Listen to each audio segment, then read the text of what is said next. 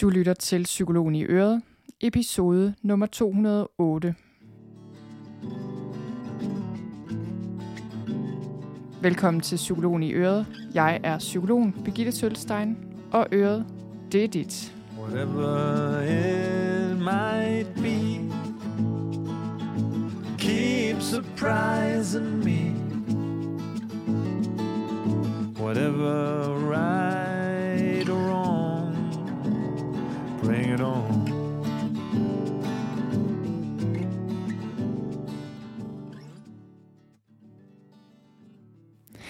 Velkommen til. Den her episode handler om at skrive dagbog. Og øh, jeg tænkte meget på det her emne for nylig, fordi jeg blev interviewet om det. Det var sådan et lidt større interview om det her med at skrive dagbog, og det er til ugebladet søndag, og jeg ved ikke, hvornår det kommer. Jeg tror måske en gang til sommer, eller man ved aldrig rigtig helt med de der interviews. Det kan vist godt tage nogle måneder, men når det kommer, så skal jeg forsøge at huske at øh, linke til det her i episodenoterne, hvis du ikke lige hører det nu, hvor episoden kommer ud. Men altså, jeg kom simpelthen sådan til at tænke på hele det her med at skrive dagbog, og hvor vigtig en ting det egentlig har været for mig hele mit liv næsten, og hvor vigtigt det også er nu. Og jeg fik lyst til at dedikere en podcast episode til det emne. Og, øh, og jeg, jeg vil gerne fortælle lidt om, hvad det har betydet for mig, hvordan øh, det har fungeret i mit liv, og give dig nogle idéer til, hvordan du kan skrive dagbog. Måske gør du allerede det i et eller andet omfang på en eller anden måde, og hvis du ikke har gjort det før, kan det være, at du får lyst til at begynde.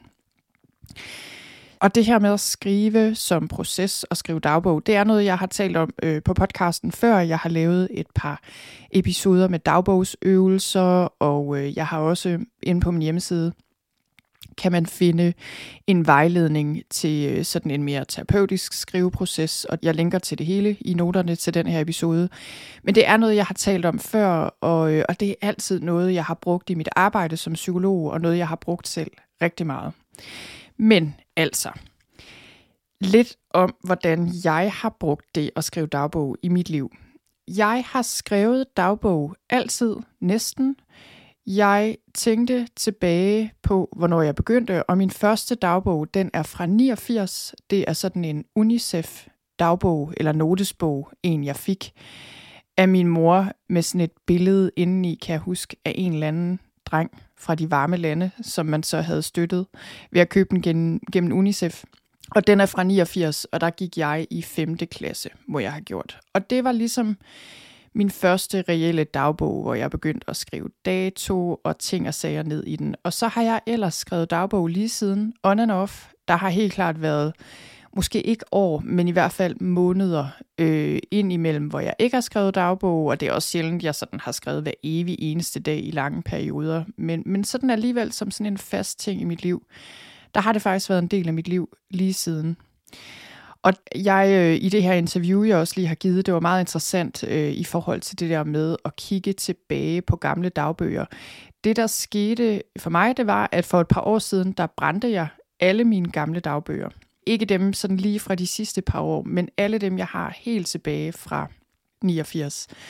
Og så jeg havde sådan en kæmpe kasse med alle mulige hæfter og dagbøger og alt muligt. Øh, der var sådan ja, 30-40 dagbøger måske. De røg ud. Dem brændte jeg på et bål her uden for huset. Ikke så længe efter vi var flyttet ind faktisk. Så, så det, er, det, er, det må være under to år siden. Men det gjorde jeg simpelthen, fordi jeg havde haft dem stående i den her kasse i mange år, og jeg, jeg kunne mærke, at jeg havde ikke brug for dem længere, simpelthen. Og jeg, øh, jeg, kom ikke, jeg kom ikke til at bruge alle de her gamle dagbøger. Så øh, jeg, jeg har brugt dem, vil jeg sige. Det var sådan, at i mine 20'ere, sådan tidlige 20'ere, midt i 20'erne, der øh, var jeg igennem en selvudviklingsproces, kan man vel kalde det, hvor jeg faktisk skrev hele mit liv ned år for år. Og der brugte jeg mine dagbøger øh, til ligesom at huske, hvad der var sket.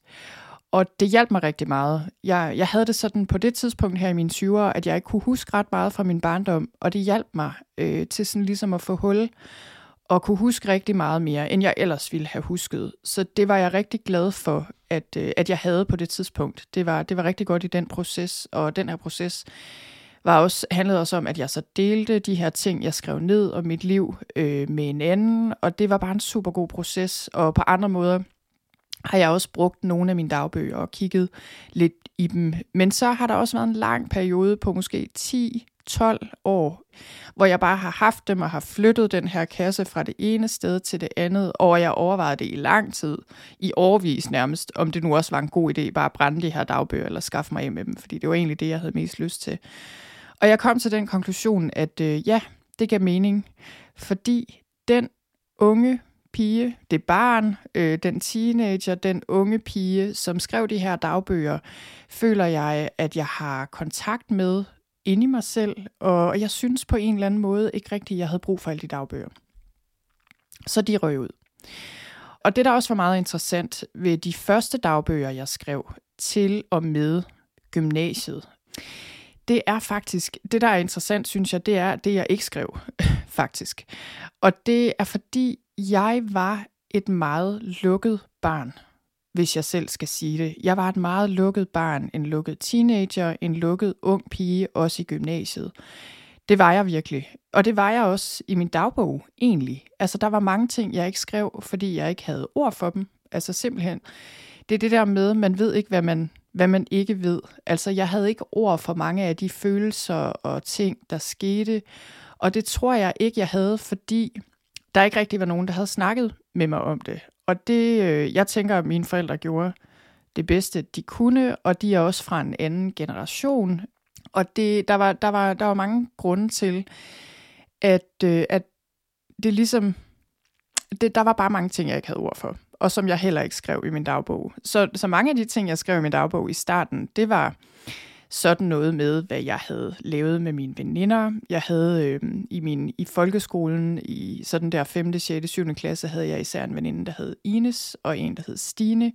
Og så skrev jeg, hvordan jeg var gået ned til Ines, og vi boede på landet, så det var sådan noget med at gå en, to kilometer måske ned over nogle marker, så gik jeg ned til Ines, og hvad vi havde lavet, og hvad vi havde leget. Hun havde en ged, og så var den sluppet ud, og vi havde kærester, som vi spillede badminton med, og bagt kager til, når de kom på besøg, og altså sådan nogle ting skrev jeg ned, og øh, jeg skrev hitlister, sådan lidt senere begyndte jeg at skrive hitlister over drengene, og hvilke piger i klassen, der var uvenner, og altså sådan noget, som, som bare øh, var rigtig fint, og sådan meget standard dagbogsagtigt, tror jeg, for et barn. Det jeg også gjorde i de her tidlige dagbøger, det var, at jeg skrev historier. Så jeg skrev, øh, og jeg tegnede også. Jeg tegnede rigtig meget som barn. Det gjorde jeg også i min, og jeg var faktisk rigtig god til at tegne i forhold til, hvad jeg er i dag. Det ærger mig helt vildt, at jeg ikke holdt fast i det. Øh, det kunne være, at jeg skulle tage det op en eller anden dag igen. Men jeg tegnede, og jeg skrev de her historier, og det gjorde jeg selv, og så læste jeg dem op for min veninde Stine. Især kan jeg huske, at vi havde sådan nogle historier, hvor øh, de her historier, det var alle mulige historier. Nogle af dem var meget fantasifulde, der handlede om en frø, der tog til Irak og jamen, alt muligt med øh, Saddam Hussein, og der var alle mulige ting i gang i de her historier. Og andre historier var mere sådan nogle, hvad skal man sige, ønskehistorier, hvor der handlede om, hvordan vi var på lejerskole med klassen, og var de populære piger, og fik alle kæresterne, og hvilket overhovedet ikke var tilfældet i virkeligheden. Men det var sådan ligesom de her ønskehistorier. Og, øh, og dem skrev vi og læste op for hinanden, og altså vi skrev lange, lange historier, der bare blev ved og ved og ved, og jeg skrev dem og læste op for Stine, og, og det var også øh, det var rigtig hyggeligt. Og, og tænkte jeg også på her den anden dag, at det var også vigtigt, det der med at bruge sin fantasi, og have nogle drømme, og, og finde på ting, og ligesom få nogle oplevelser af den vej det tror jeg er rigtig vigtigt for børn og for unge og for alle, det der med at slippe fantasien løs og give, give sig selv lov til at fortælle de her historier. Og det er, det er noget, jeg kan se, når jeg tænker tilbage på de her dagbøger, at jeg havde en enorm god forestillingsevne. Og det, det tror jeg jo egentlig alle børn har, men det havde jeg virkelig også. Og den, øh, den var meget stærk. Måske også fordi jeg ikke, øh, jeg ved ikke, om man kan sige, at jeg ikke oplevede så meget. Altså jeg synes også på mange måder, at jeg havde en god barndom. Vi boede på landet, og, og ja, altså, der var mange, rigtig mange gode ting, som jeg sætter enormt meget pris på i dag. Men man kan sige, at jeg oplevede måske ikke så meget. Altså, jeg, jeg har aldrig været ude at rejse eller på ferie med mine forældre, kun ned til min bedstefar og bedstemor. Der var jeg også rigtig glad for at tage ned, men det var ikke, det var ikke så langt. Der var måske ikke så meget så mange eksotiske oplevelser i det. Jeg havde aldrig, altså stort set aldrig uden for tysk grænser, aldrig været i udlandet, aldrig rigtig været ude at spise. Altså, jeg, jeg oplevede ikke så meget som barn, men det at have en fantasi og en forestillingsevne, også at læse bøger selvfølgelig, øh, men også det selv at kunne finde på noget, det var så vigtigt, kan jeg se i dag for mig, der i de tidlige år. Og så som årene gik, så udviklede min dagbogspraksis sig efterhånden, som jeg udviklede mig, vil jeg sige. Og det, der skete for mig, det var, at især efter gymnasiet, eller efter gymnasiet havde jeg et par sabbatår. Jeg havde tre sabbatår faktisk. Og i det andet sabbatår, der tog jeg til London. Og, øh, og det var et af de der, en af de der situationer, hvor jeg bare... Ja, det var et tidspunkt, jeg havde det rigtig svært, øh, lige inden jeg tog til London. Jeg havde slået op med gymnasiekæresten, som ellers sådan var min hvad hedder det, øh, han var ligesom sådan en grundsten af tryghed i mit liv, og havde haft ham i flere år, og vi boede sammen, og jamen, der var mange ting i det, som var rigtig svært at give slip på, og samtidig var det en vigtig ting at give slip på, fordi jeg kunne ikke bare blive boende i Tisted i en eller anden lejlighed med den her gymnasiekæreste, fordi det var bare ikke meant to be, og det var ikke det, var ikke det der var meningen, jeg skulle med mit liv. Det kunne jeg mærke, og samtidig var det simpelthen så svært for mig at komme videre fra det, fordi det ligesom det indebar at give slip på en enorm tryghed og noget velkendt, og, og en, jeg holdt af på mange måder. Så, øh, så det var sådan ligesom en ting, hvor jeg på et tidspunkt bare kan huske, at jeg var hjemme hos mine forældre og havde ingen penge og havde var slået op med kæresten, eller han havde, det var sådan lidt frem og tilbage, hvem der havde slået op med hvem. Om ikke andet var jeg helt knust. Og så havde jeg penge nok til lige at tage en billet til London med Ryanair, og det gjorde jeg og boede på, øh, sov på min veninde Lises gulv de første 14 dage og græd mig i søvn og havde det at til. Men så fik jeg et arbejde på et hotel og, og havde et fantastisk år i London, øh, hvor jeg virkelig blomstrede op og tog på workshops og mødte mennesker. Og jeg, jeg, det var virkelig lidt som en, en blomst, der åbnede sig. Sådan ser jeg tit det år i London. Og jeg udviklede mig, og det gjorde min dagbogspraksis også. Så jeg begyndte at skrive på en helt anden måde, hvor jeg faktisk fortalte om, hvordan jeg havde det, øh, når jeg skrev, og havde kontakt til mig selv på en helt anden måde.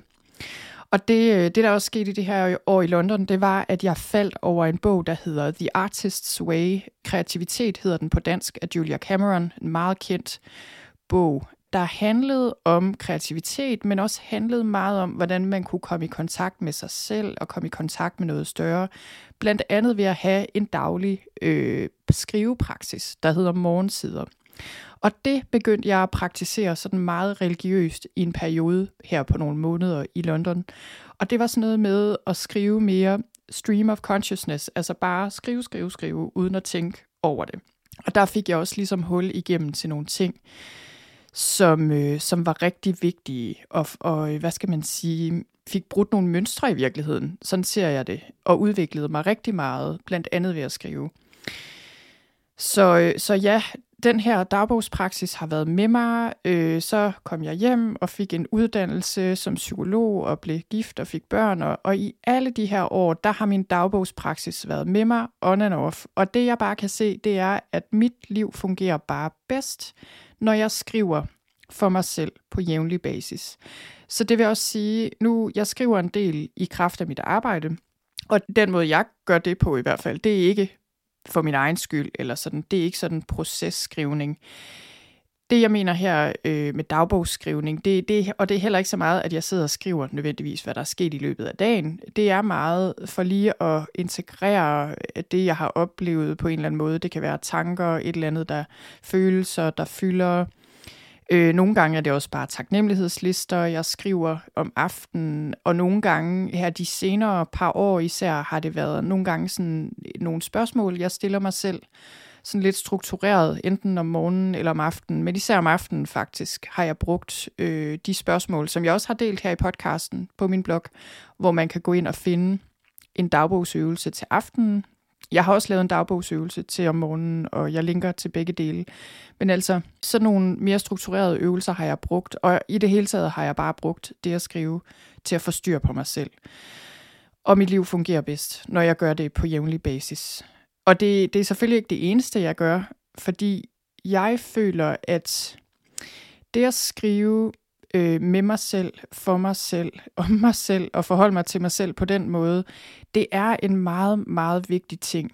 Men det at dele, hvordan jeg har det, nogle gange deler jeg også det, jeg har skrevet, eller det, jeg har fundet frem til, når jeg skriver, det, det at dele det med andre, det er lige så vigtigt. Så det vil sige, at jeg deler det jo nogle gange med min mand eller min veninde, typisk, hvis der er et eller andet, der er svært.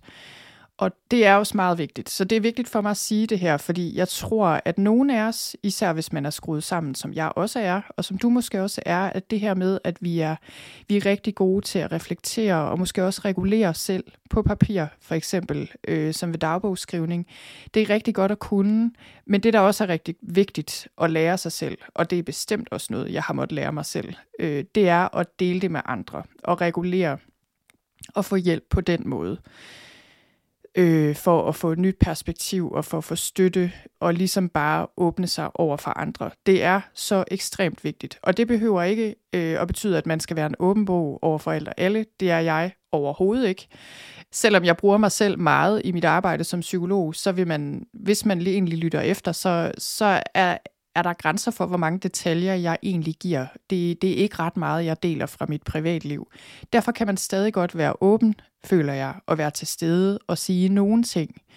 Men det, jeg synes, det betyder det her med at kunne, øh, kunne dele med andre, det er, at man har i hvert fald en eller måske nogle få stykker, man deler ens dybeste tanker og følelser med. Og det er en ting, som i hvert fald også for mig har det været en proces at finde dem. De hænger ikke på træerne, synes jeg ikke, de mennesker. Sådan, også fordi jeg, jeg, og det sådan, er der sikkert, det tror jeg ikke, de gør for nogen, men for mit vedkommende er det også sådan, jeg er meget reserveret, og det ligger ikke så naturligt til mig at lære folk at kende, lære nye mennesker at kende, eller komme tættere på dem nødvendigvis. Øh, jeg er ret kredsen, egentlig, også med hvem jeg lukker ind i mit liv, og sådan ind i mit inderste. Så, så det behøver ikke at være mange, det her, men, men det er vigtigt. Det er lige så vigtigt, som at skrive dagbog.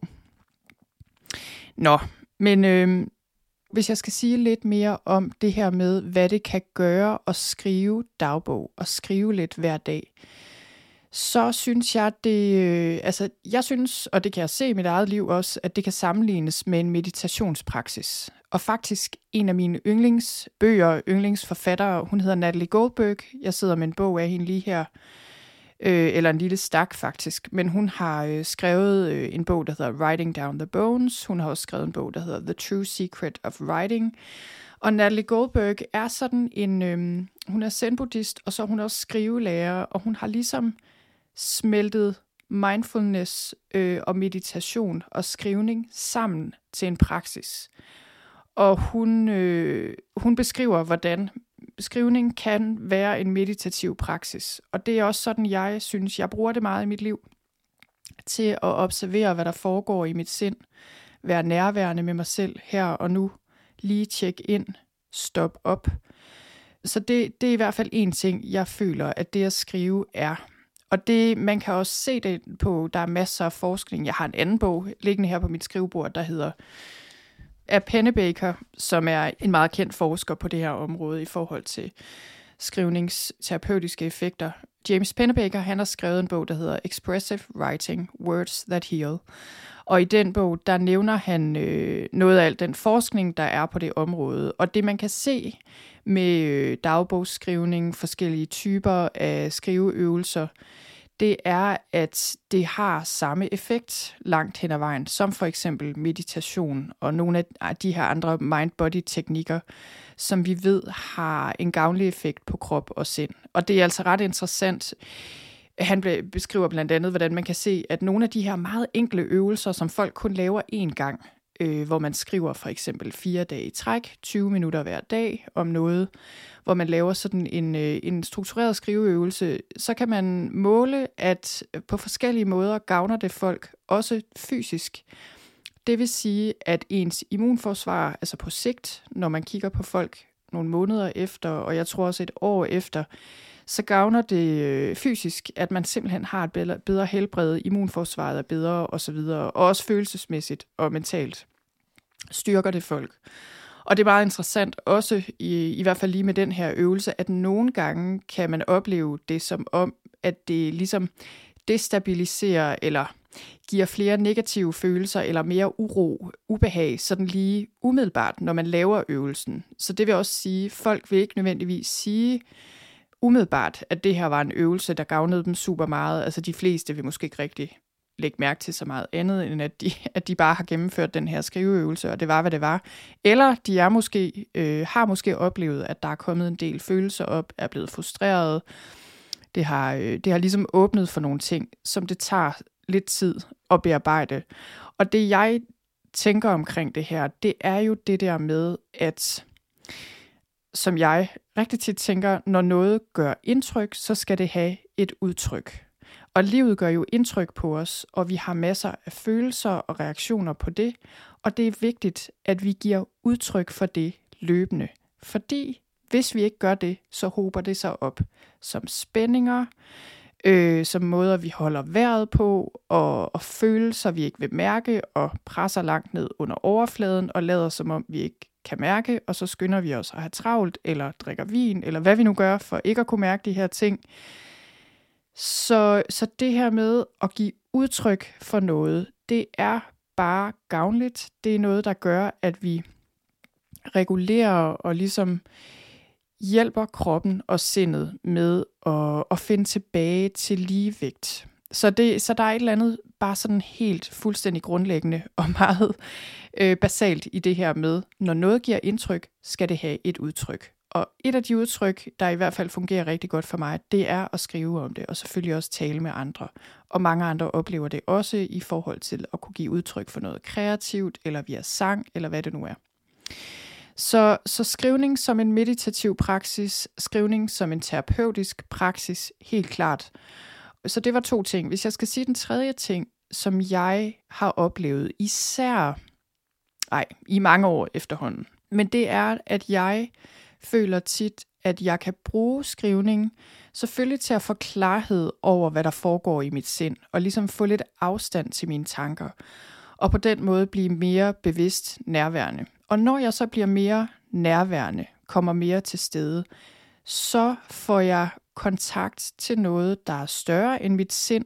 Og man kan sige, så kan man kalde det, hvad man vil. Det, det kan være en, øh, min intuition, eller sådan mere bare min klare bevidsthed som, øh, som ikke er tankerne, og hvilket jo kan komme som en overraskelse, og det kommer hele tiden som en overraskelse for mig, fordi mange, de fleste af os er ligesom kabret af tankerne hele tiden, og vi tror, at det er os. Vi tror ligesom, det er det, der er, fordi vi identificerer os enormt meget med sindet og følelserne og de her tanker.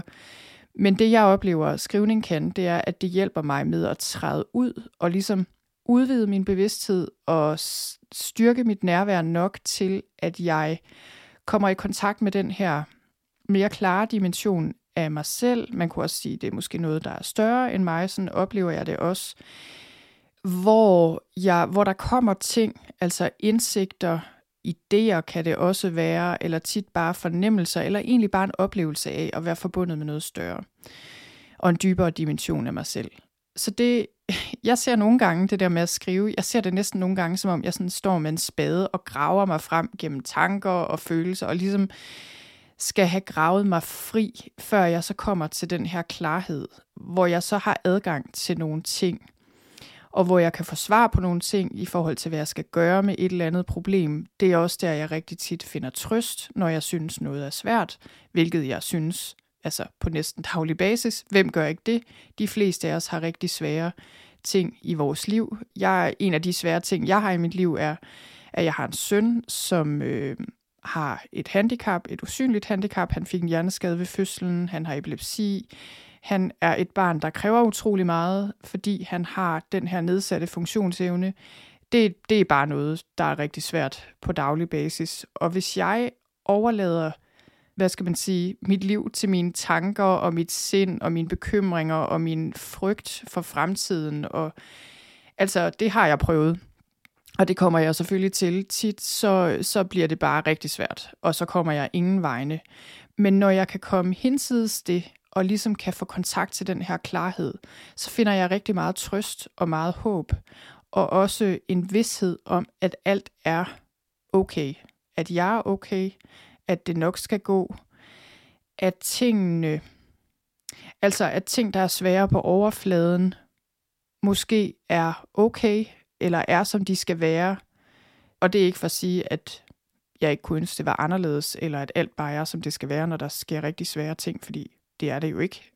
Men det, men det er mere sådan den her fornemmelse af, at der er en dybere mening, og også en fornemmelse af at være okay. Jeg håber, det giver mening, det her. Det er, det er svært at sætte ord på. Om ikke andet, så, så den ting, jeg vil sige med det her, det er, at det at skrive for mig, det hjælper mig til at trænge igennem til den dimension, som jeg også tror, mange oplever, når man mediterer, eller måske når man laver noget andet fysisk med kroppen, yoga, gåture, graver i haven, laver et eller andet praktisk. Jeg tror bare, at for nogle af os, og jeg, tror helt klart, at vi er forskellige her. Der er ingen tvivl om, at vi er forskellige, fordi jeg kender mange mennesker i mit liv, som ikke, det virker ikke som om, de har det samme behov for at skrive, som jeg har. Men for mig er det virkelig en ting. Jeg tror simpelthen, det er ligesom Maslows behovspyramide, vi har de her grundlæggende behov. Jeg føler, at jeg har et grundlæggende behov for at skrive. At det er en af de ting, jeg bare skal gøre i mit liv, ligesom jeg skal have mad og frisk luft og mennesker omkring mig og vand, så skal jeg også skrive. Og det, det er ikke alle, der har det sådan. Så tror jeg måske, andre har det på andre måder, at der er et eller andet andet, man skal gøre for at bevare øh, eller komme tilbage til ligevægt og ro og nogenlunde klarhed over, hvad der foregår. Men jeg tror for nogle af os, jamen jeg ved ikke, om man kan sige noget generelt om os. Jeg, jeg har lagt mærke til, øh, jeg lytter til, eller læser ret mange bøger, også af forfattere, der også skriver om at skrive, og jeg, jeg lytter til podcasts, hvor forfattere fortæller om det her. Og der er et eller andet med, at der bare er nogle af os, der har et sind, der fungerer på den måde, at det gør noget godt for os at skrive. Det jeg så også tror, øh, eller det jeg også ved, det er, at, at det at skrive ikke nødvendigvis altid er en god ting, eller at det skal balanceres med andre ting. Det, det kan jeg i hvert fald se for mig selv. Igen tilbage til det her med, det er også vigtigt, at vi deler noget med andre. Jeg kan se, at det at være god til at selvregulere og være meget selvstændig, det kan godt komme over, for mig i hvert fald, i at være selvtilstrækkelig og ligesom, der er sådan en del af mig, der lidt har lyst til at sige, jeg behøver ikke andre. Jeg kan klare alt selv og det er ikke et sundt sted at være, så kommer det over. Så, så jeg har brug for at balancere det med at kunne være med mig selv, og også række ud efter andre og dele mit liv med andre og få hjælp af andre. Og så vil jeg også sige, at det kommer jo også an på, hvad man skriver og hvordan man skriver. Så for eksempel er der jo eksempler på mange filosofer, forfattere, folk, der ikke har haft det specielt godt, men som har skrevet fantastiske ting. Hemingway, kirkegårde, alt er der rigtig mange eksempler på folk, der har skrevet og skrevet og skrevet, men hvor det ikke nødvendigvis har bragt dem i ligevægt. Og, og til det, sådan som jeg ser det, det er, at man kan sagtens være en stor kunstner eller stor filosof, tydeligvis og frembringe de her ting, som er fantastiske og til gavn for andre. Men jeg tror også, at der er forskel på det, og så at skrive som på den måde, som jeg beskriver her, som, hvor man ikke på nogen som helst måde behøver at have nogen form for talent for at skrive, eller det her, det er jo ikke for at skrive til andre. Alt det, jeg beskriver her, det har, det har intet at gøre med, hvad jeg formidler udad til. Enten her på podcasten, eller alle de andre ting, jeg skriver. Det har ikke noget med det at gøre. Det er min egen skrivning. Og den form for skrivning, den tænker jeg kan være gavnlig, men den skal man også være opmærksom på, kan kammer over i noget med, at man bare sidder og bekymrer sig på papir, for eksempel. Det har jeg også prøvet. Jeg har faktisk prøvet en gang øh, for mange år siden. Det var da min angst ligesom brød ud, kan man sige. Da jeg blev sygemeldt med stress, og så stykke tid efter, jeg fik jeg angst. Og det skete faktisk, da jeg sad og skrev dagbog, og jeg ved ikke helt, om jeg prøvede at lave en liste over alle mine bekymringer, eller hvad det var. Jeg kan bare huske, at jeg blev simpelthen så overvældet i det, jeg sad og skrev, fordi jeg blev så bange for, hvad der kunne ske jeg ved ikke helt, hvad der var op og ned i den situation. Op ikke andet, så hjalp det mig ikke så meget at skrive lige der. det, der hjalp mig, det var at gå en tur og snakke med min mand og gøre noget andet. Men nogle gange kan vi altså bare ligesom tage vores tanker, som kan køre i nogle meget uhensigtsmæssige cirkler, og så kan vi putte dem ned på papir og skrive i de her meget uhensigtsmæssige cirkler, som vi kan blive stresset og angste og deprimeret og håbløse og alt muligt skamfulde over. Og så hjælper det jo ikke nogen. Så, det, så jeg siger det bare, fordi det er værd at være opmærksom på, at, at dit sind, sådan som det fungerer, det er vigtigt at kunne have en, en afstand til det, eller hvad skal man sige, at når man skriver, så har man den her fornemmelse af at få mere klarhed og få lidt mere ro og lidt mere overblik. At det er den følelse. Hvis man bliver totalt overvældet, så stop. Så er der nok behov for at skrive på en anden måde, eller gøre noget helt andet end at skrive. Så, øh, så det er ikke, fordi det er farligt at skrive. Jeg tænker, men altså, jeg føler, at det at skrive kan ikke skabe problemer, man ikke havde i forvejen, men det kan gøre dem tydelige, øh, og man kan komme til at gentage nogle af de mønstre på skrift, man også bare har inde i hovedet. Så det skal man passe på med. Men ellers så vil jeg også sige, at man skal ikke være bange for at gå i gang med at skrive. Jeg, øh, jeg kan også huske et af de studier, som Pennebaker, ham her, skriveproces forskeren, han har, altså han nævner et eksempel på, hvor mange, mange, mange tusind mennesker, de har haft igennem diverse studier, og der, der er intet, der tyder på, at nogen er kommet til skade, eller har lidt permanent overlast, eller altså, hvor at det på nogen måde har været farligt for dem at lave de her skriveøvelser. Så selvfølgelig skal du være opmærksom på, at, du, øh, at det gavner dig, og omvendt skal du heller ikke være bange for at gå i gang. Så det var altså noget om, hvordan jeg føler, at det at skrive, det har hjulpet mig og hjælper mig, og, og lidt om, hvordan jeg har brugt det at skrive dagbog i det hele taget. Og det jeg vil slutte af med her, det er at lige sige lidt om, hvordan den her praksis ser ud lige nu i min hverdag, og også give dig et par idéer til, hvor du kan starte, eller øh, hvor du kan blive inspireret og måske gøre noget andet, end du allerede gør, hvis du allerede skriver dagbog en gang imellem. Så lige nu ser min dagbogspraksis sådan ud, at jeg skriver sådan ret jævnligt. Som sagt, så fungerer mit liv helt klart bedst, hvis jeg skriver jævnligt. Og jeg er faktisk ved at eksperimentere lige nu med at gøre noget lidt andet, end jeg plejer. Fordi det har været sådan i en del år, at jeg har en bullet journal, som jeg har lavet en episode om for ikke så lang tid siden, så det kan man gå tilbage og lytte til, hvis man vil vide mere om det. Men altså kort sagt, så er det ligesom min, mine planer og projekter og idéer, og noter og to-dos og så videre. Altså det er ligesom et planlægningsværktøj, jeg bruger både privat og arbejdsmæssigt, men selvfølgelig især arbejdsmæssigt. Så det er sådan der, hvor jeg skriver det arbejdsmæssige. Så har jeg en anden notesbog, hvor jeg skriver noter i, hvis jeg er på kursus, eller ligesom skal tage en hel masse noter til noget, jeg læser, eller hvad det nu kan være, øh, hvis jeg selv er ved at skrive noget større eller noget. Altså hvis jeg sådan skal skrive meget, og hvor det stadig er arbejdsrelateret. Så det har jeg en notesbog til. Og så har jeg så min dagbog, eller det, og det har jeg også stadigvæk, men det har jeg især også haft, hvor jeg skriver dagbog. Altså hvor jeg laver de her øvelser, hvor jeg processkriver. Det kan også være, at jeg nogle gange skriver breve til mig selv eller andre, altså for processens skyld, ikke for at sende dem. Al den her skrivning, der er for min egen skyld, til mig, for mig, om mig, det, det har jeg gjort i min dagbog, og det gør jeg stadig. Det jeg så er begyndt på, det er, at jeg eksperimenterer med at putte lidt mere ind af det i min bullet journal, efterhånden som jeg bruger den hver dag.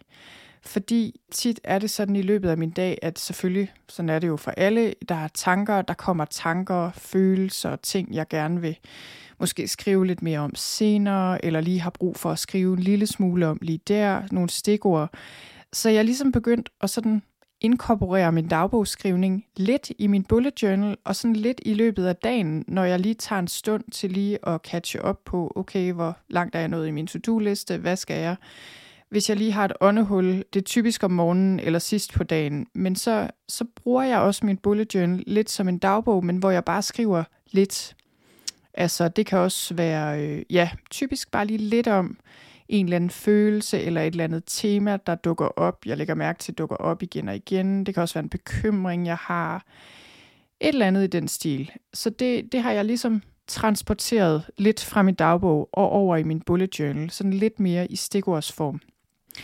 Og det jeg så øh, stadig gør mange aftener, ikke hver aften, jeg vil nok sige, det er måske snit hver anden aften, sådan i det, hvis man breder det ud.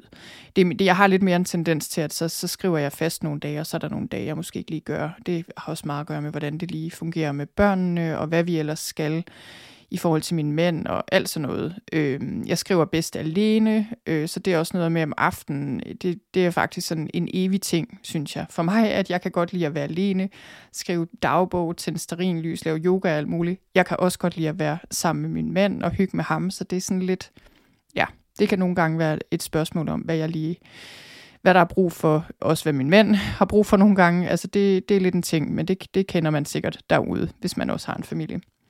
Ja, og så jeg bruger min dagbog, øh, og det jeg gør, når jeg så skriver dagbog, det er jo typisk bare lige at skrive lidt om, hvad der fylder, hvad der foregår i mit sind. Som sagt, jeg bruger det ikke så meget til at sådan beskrive præcis, hvad der er sket i løbet af dagen, fordi jeg har min kalender, og i mit bullet journal kan jeg også gå tilbage og se på det, hvis jeg vil.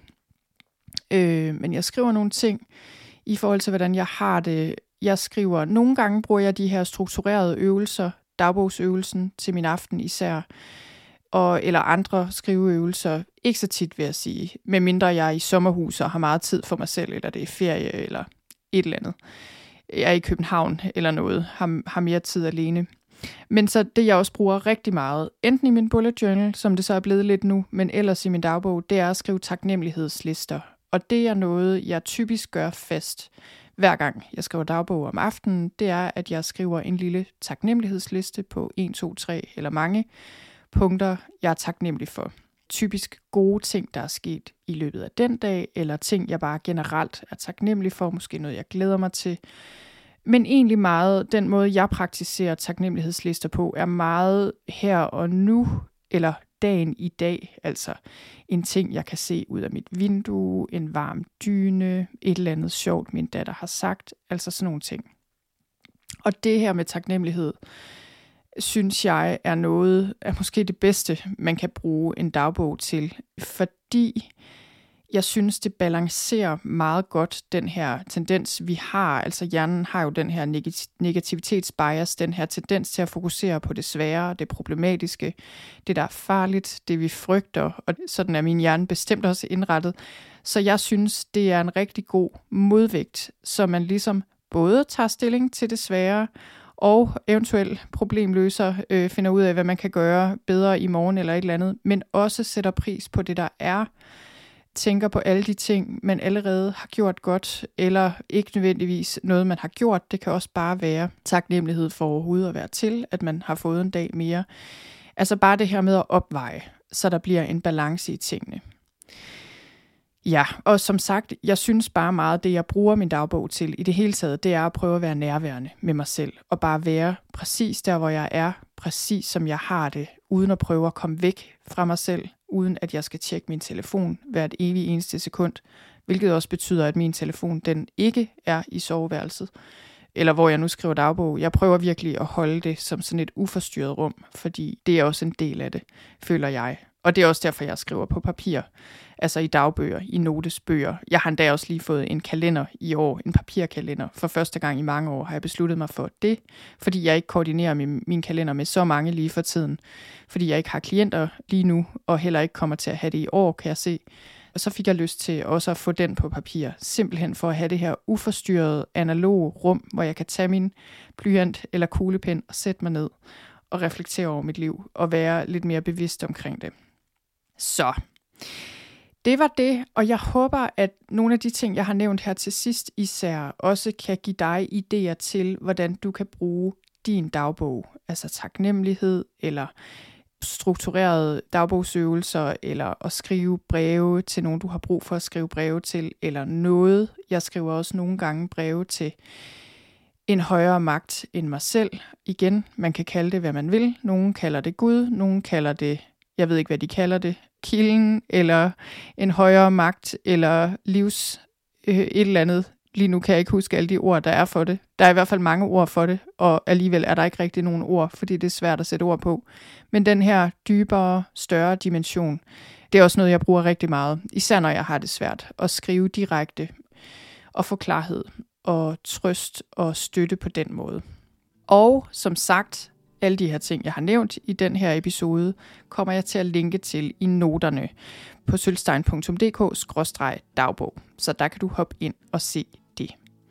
Og så vil jeg ellers bare sige tusind tak, fordi du lyttede med. Jeg håber, du hørte noget, du kunne bruge til noget, og have en god dag.